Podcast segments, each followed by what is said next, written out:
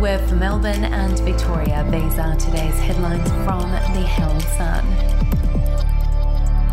Victorian business identity Robert Belteky allegedly defrauded the car parking company he ran of more than $10 million and spent much of the money on luxury hotels, apartment rentals in London and Melbourne, personal credit card bills, and two second rate Hungarian soccer clubs. A court has heard. In documents lodged with the federal court, Care Park accuses Mr. Belteky, who has previously been associated with A League team Melbourne Victory, of a decade of deceit. If you would like to read more on that story today, you can take out a subscription to the Herald Sun at heraldsun.com.au or download the app from the App Store. A $1 million reward will be posted over the strangulation murder of Middle Park socialite Jeanette Moss.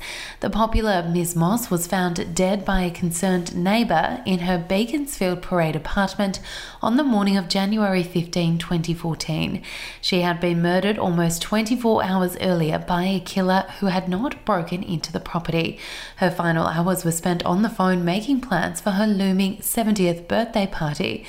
Police, who have ruled out 31 persons of interest during the course of their investigation, hope the reward will yield vital clues. We'll be back after this.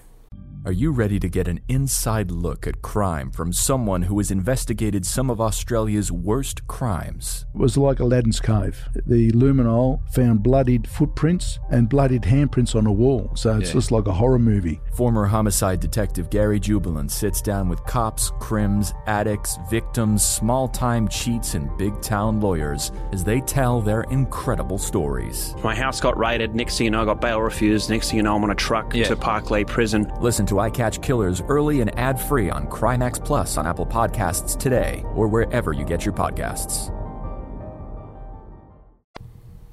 Secret listening devices recorded accused High Country killer Greg Lynn talking to himself about Russell Hill and Carol Clay nearly a year after their alleged murders, according to police.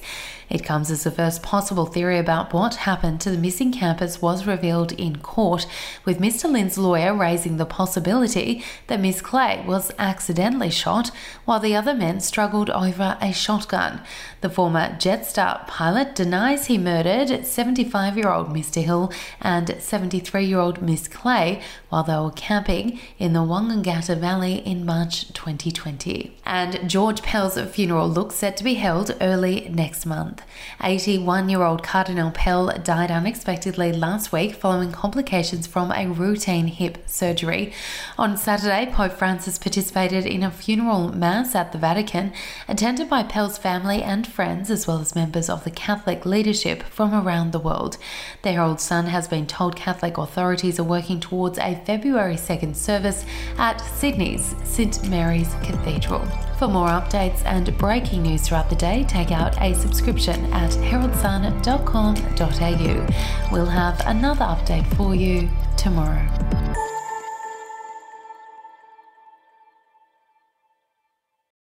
I'm Andrew Rule, the host of the podcast A Life and Crimes. Here are some of the things that we've been talking about the last few weeks.